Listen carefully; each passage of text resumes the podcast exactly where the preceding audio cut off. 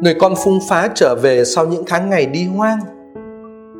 Anh còn ở đằng xa thì người cha đã trông thấy ông chạy lòng thương chạy ra ôm cổ và hôn anh thắm thiết.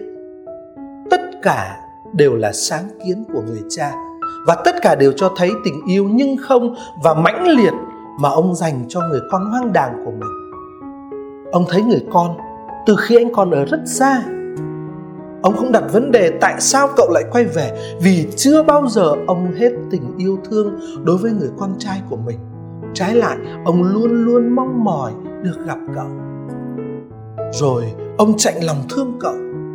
Động từ chạy lòng thương vốn là động từ đặc biệt để diễn tả tâm tình của Đức Chúa Giêsu đối với những người nghèo và tâm tình của Đức Giêsu đối với những con người khốn cùng. Như ta có thể thấy trong tin mừng Marco, trong tin mừng Luca. Bây giờ tác giả Luca trong câu chuyện về người cha nhân hậu và người con hoang đàng áp dụng cái động từ chạy lòng thương ấy cho người cha của đứa con đã đi hoang. Rồi tác giả kể tiếp, ông chạy ra cho dù đây là một hành động không hề phù hợp với tuổi tác, với vị thế và với uy quyền của ông. Rồi ông ôm cổ cậu con trai và vì thế ông đã ngăn cản không cho cậu kịp quỳ mọp ở dưới chân ông ông hôn cậu thắm thiết. Đó là dấu chỉ của sự tha thứ và của sự thông hiệp sâu xa. Bất chấp cái tình trạng ô uế của một anh chàng chăn heo thường xuyên tiếp xúc với giống vật ô uế và những với những người ngoại bị coi là không thanh sạch theo quan điểm của lề luật do thái. Kính thưa anh chị em, qua hàng loạt chi tiết rất cảm động nơi hình ảnh và hành động của người cha nhân hậu đó, tác giả Luca muốn khắc họa cho chúng ta dung mạo đặc biệt của chính Thiên Chúa.